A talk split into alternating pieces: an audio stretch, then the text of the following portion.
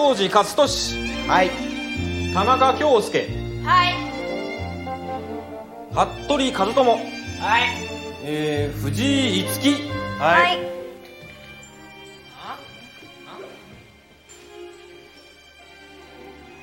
同姓同名か。初めて見た。村岡忍。村岡。こんな調子の狂ったスタートを切ってしまった私の中学生活は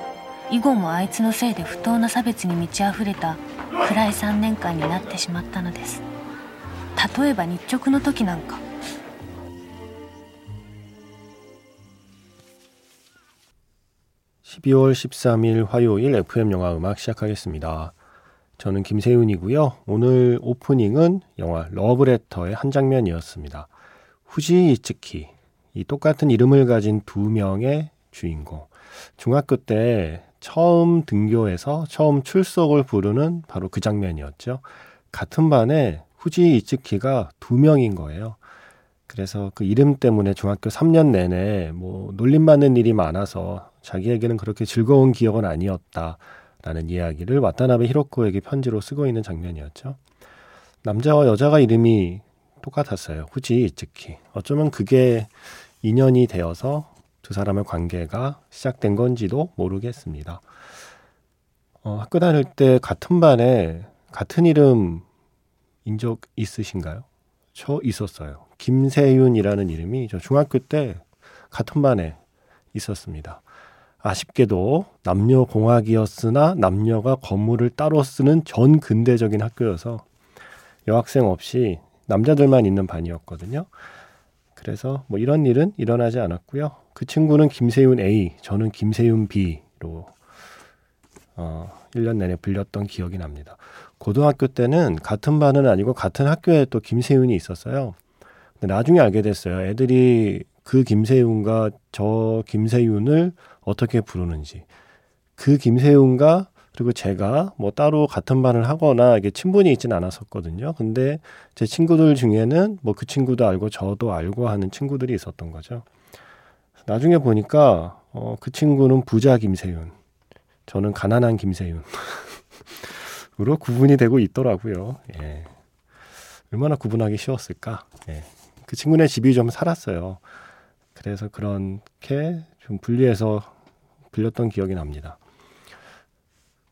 그 친구들 뭐 하고 있나 궁금하네요. 그래도 뭔가 이름이 같으니까 좀 신경이 쓰이잖아요. 잘 됐으면 좋겠고 나쁜 짓 안 했으면 좋겠고 뭔가 나쁜 짓 한 사람들 이름 중에 나랑 똑같은 이름 있으면 기분 나쁘잖아요.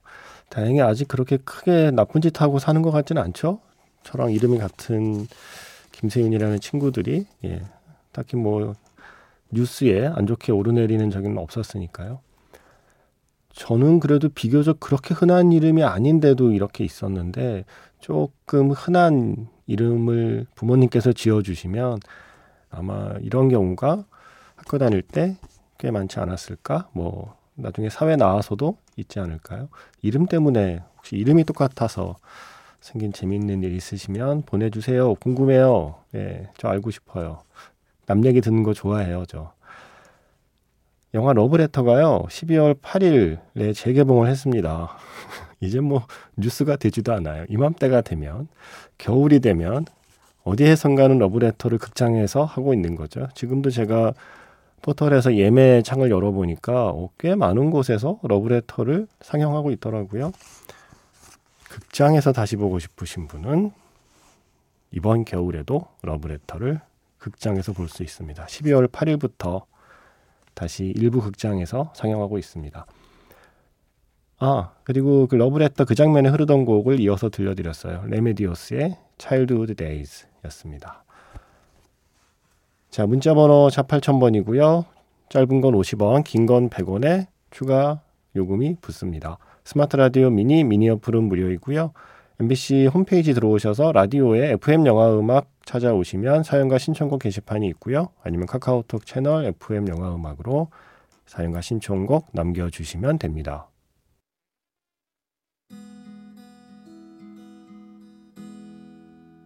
잠시 후면 별들이 쏟아지고 강물이 솟구치고 깨어날 거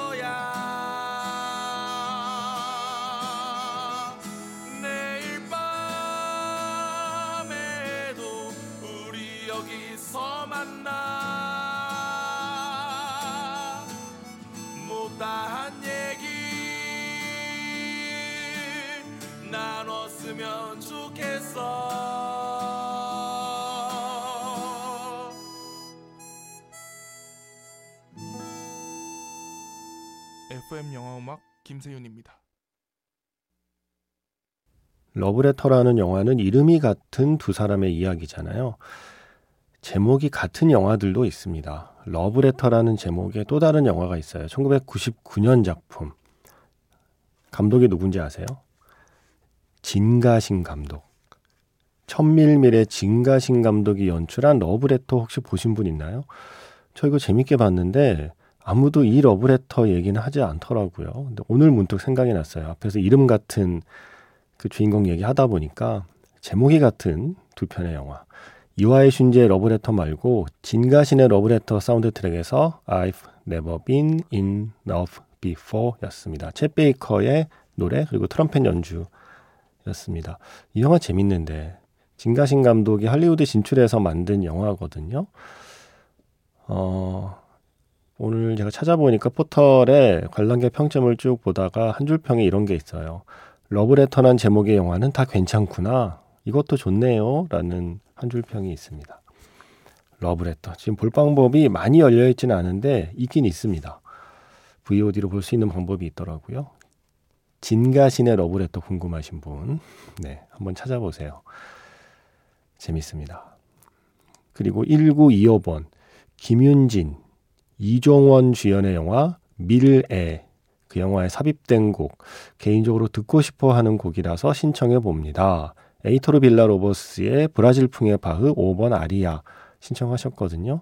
이게 변영주 감독이 연출한 영화죠. 밀애. 어, 이게 영화 사운드 트랙에는 말씀하신 그 곡을 현악기 연주 버전으로 스코어로 쓰고 있어요. 편곡해서 사랑의 두 번째 이름 혹은 부정이라는 제목으로 들어가 있는 스코어거든요. 어, 그런데 아마도 신청하신 건 목소리가 들어가 있는 그 버전을 신청하신 것 같아서 정말 많은 많은 뮤지션과 가수가 이 곡을 불렀는데요. 대부분은 소프라노들이 불러요. 그런데 조한 바에즈의 버전이 있습니다. 조한 바에즈의 브라질풍의 바우 5번 아리아 있거든요.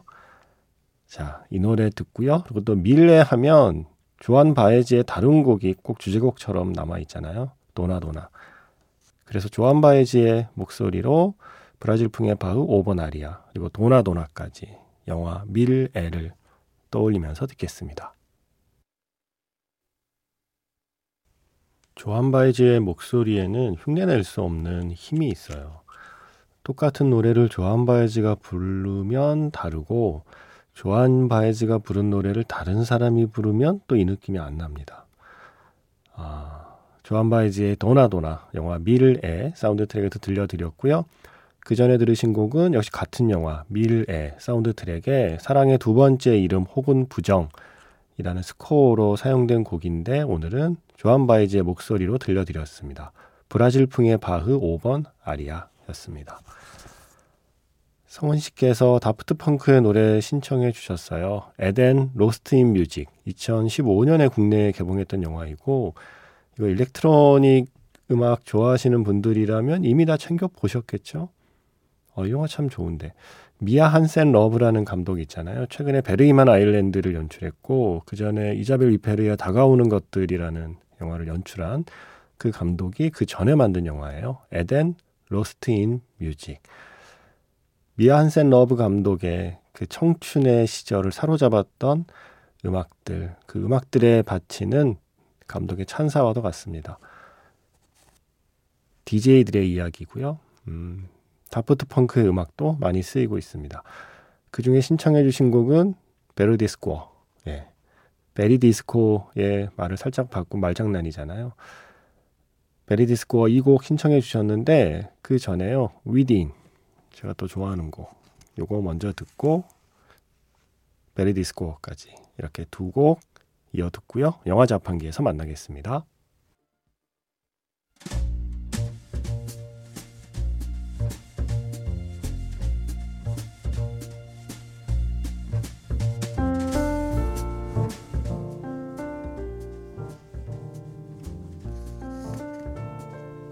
다시 꺼내보는 그 장면, 영화 자판기.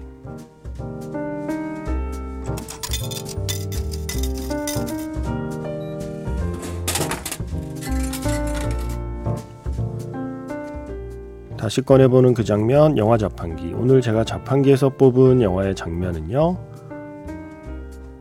영화 러브레터의 마지막 장면입니다.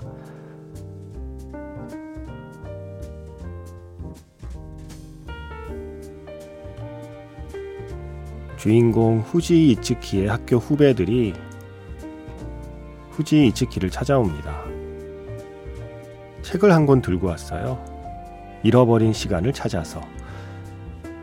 맨 뒷장에 있는 도서 카드를 꺼내 보라고 성화네요. 이름이 적혀 있는 쪽 말고 그 뒷면을 보랍니다. 그래서 뒤집어 본 도서 카드. 말을 잊지 못하는 후지 이츠키. 결국 붙일 수 없게 된 마지막 편지.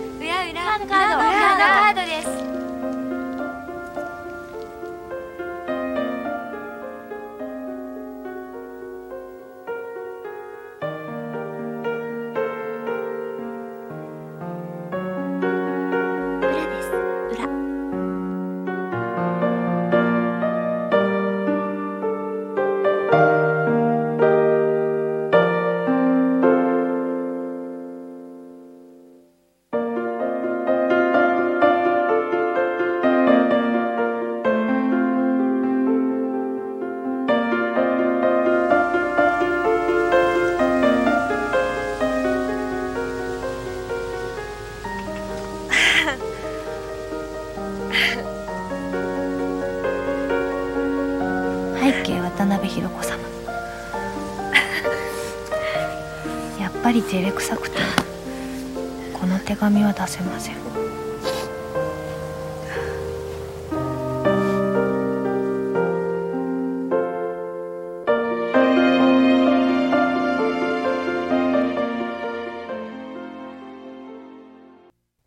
다시 꺼내보는 그 장면 영화 자판기 오늘 오프닝에서 소개해드린 영화 러브레터의 마지막 장면을 다시 들려드렸습니다.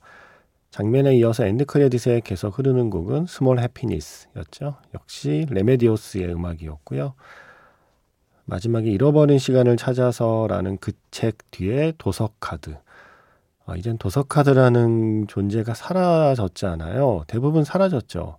지금 도서관 가면 다 이렇게 바코드로 해서 자동으로 기록이 되니까요. 일일이 그 도서 카드에 손으로 적고 할 일이 없잖아요. 지금 시대에는 만들어질 수 없는 엔딩이라고 생각합니다. 하지만 그 시대였기에 만들어질 수 있는 엔딩인 거죠. 그 마지막 도서 카드의 비밀. 음, 도서 카드 뒷면에서 발견한 어떤 것. 도서 카드 뒷면에서 순간적으로 시간 이동을 해버린 주인공 후지 이츠키. 어, 타르코프스키의 그 말이 바로 이 엔딩을 위해서 존재하는 게 아닌가 싶어요. 인간은 우리가 잃어버린 시간, 놓쳐버린 시간, 혹은 아직 성취하지 못한 시간 때문에 극장에 간다라고 했던 제가 좋아하는 그 말이 이 가장 잘 맞아떨어지는 장면이 러브레터 엔딩이 아닐까요? 음, 박준영 씨가 2018년 작품. 그런데 2021년에 국내에는 소개가 됐죠. 이와이 슌지의 라스트 레터라는 영화를 보시고 전에 글을 남겨주신 적이 있어요. 제목이 라스트 레터입니다. 러브 레터와 뭔가 좀 닿아 있죠. 그때 이렇게 쓰셨습니다. 이와이 슌지와 함께 나이를 먹는다는 게 참 기쁜 영화였어요. 이와이 슌지 특유의 그 과거 회상 장면들, 그와 함께 나이를 먹어서 제가 더 깊게 이해할 수 있는 게 아닐까 하는 느낌도 들었습니다. 저를 아는 친구는 이와이 슌지를 과거 집착남이라고 표현을 했어요. 저하고 닮았다고 하면서요. 저 역시도 그럴지 모르겠다는 생각이 들었어요. 극중의 후쿠야마처럼 과거에 갇혀 사는 나이기에 영화 보는 내내 끝없이 오열을 했을지도 모르겠네요. 정말 꺼이꺼이 울었습니다. 하지만 저는 과거를 기억해야만 미래로 나아갈 수 있다고 믿는 사람입니다. 그것도 괜찮은 거 아닐까요? 하시면서 이와이 슌지 감독에게 이렇게 전하고 싶어요. 조금 늦더라도 기다릴게요. 당신과 함께 늙어가면서 당신의 청춘 이야기에 계속 선연하게 공감할 수 있는 나이에 존재하고 있을 테니 오래도록 함께 해주세요. 하시면서 신청곡은 새로운 배우의 발견이었던 모리나나 배우가 부른 엔딩송 개구리의 노래 부탁한다고 하셨습니다. 라스트 레터. 이 영화 내놓으면서 이와이 슌지가 그런 말을 했죠. 러브레터를 만든 당시에는 우리가 편지를 주고받던 시대였습니다. 그런데 현대는 SNS에서 얘기를 주고받는 시대이기 때문에 이제 뭔가 편지를 쓰는 이야기는 불가능하다고 생각하고 있었습니다. 그런데 그걸 가능하게 하는 어떤 아이디어가 떠오르면서 영화 라스트 레터가 시작되었습니다. 라고 얘기를 했습니다. 그래서 첫사랑이 남긴 마지막 편지로부터 시작된 어떤 첫사랑 이야기를 라스트 레터로 만들었죠. 뭔가 어긋남에 대한 이야기죠. 시간도 어긋나고 인연도 어긋난 그리고 늘 너무 늦게 알아채는 어떤 사람들에 대한 이야기. 러브레터의 이와이 슌지가 만든 최근작 라스레터의 음악을 준비해 봤습니다. 모리나나 배우가 부르는 개구리의 노래. 라스트레터에서 모리나나 배우의 개구리의 노래 이어진 곡은요. 이와의 슌지가 제작을 한 영화죠. 연출을 한 건 아니고요. 영화 무지개 여신에서 더 레인보우 송 타네 토모코의 노래였습니다. 저는 이와이 슌지 감독의 최근작 중에서 립반 윙클의 신부를 좋아했거든요. 재밌게 봤고 그런데 또 그 영화 얘기하는 분은 또 많지 않아요. 이럴 때 살짝 좀 외로움을 느낍니다. 립반 윙클의 신부도 재밌습니다. 네. 오늘 마지막 곡은 음, 4576 쓰시는 분의 신청곡입니다. 노아 바움백 감독 그리고 그레타 거윅 주연 미스트리스 아메리카의 삽입곡 토토의 로잔나 로제너 예, 이렇게 들리던데 로잔나죠. 네, 로잔나라고 해야 또 다 이렇게 알아들어요. 이 노래와 함께 인사드리겠습니다. 지금까지 FM 영화 음악 저는 김세윤이었습니다.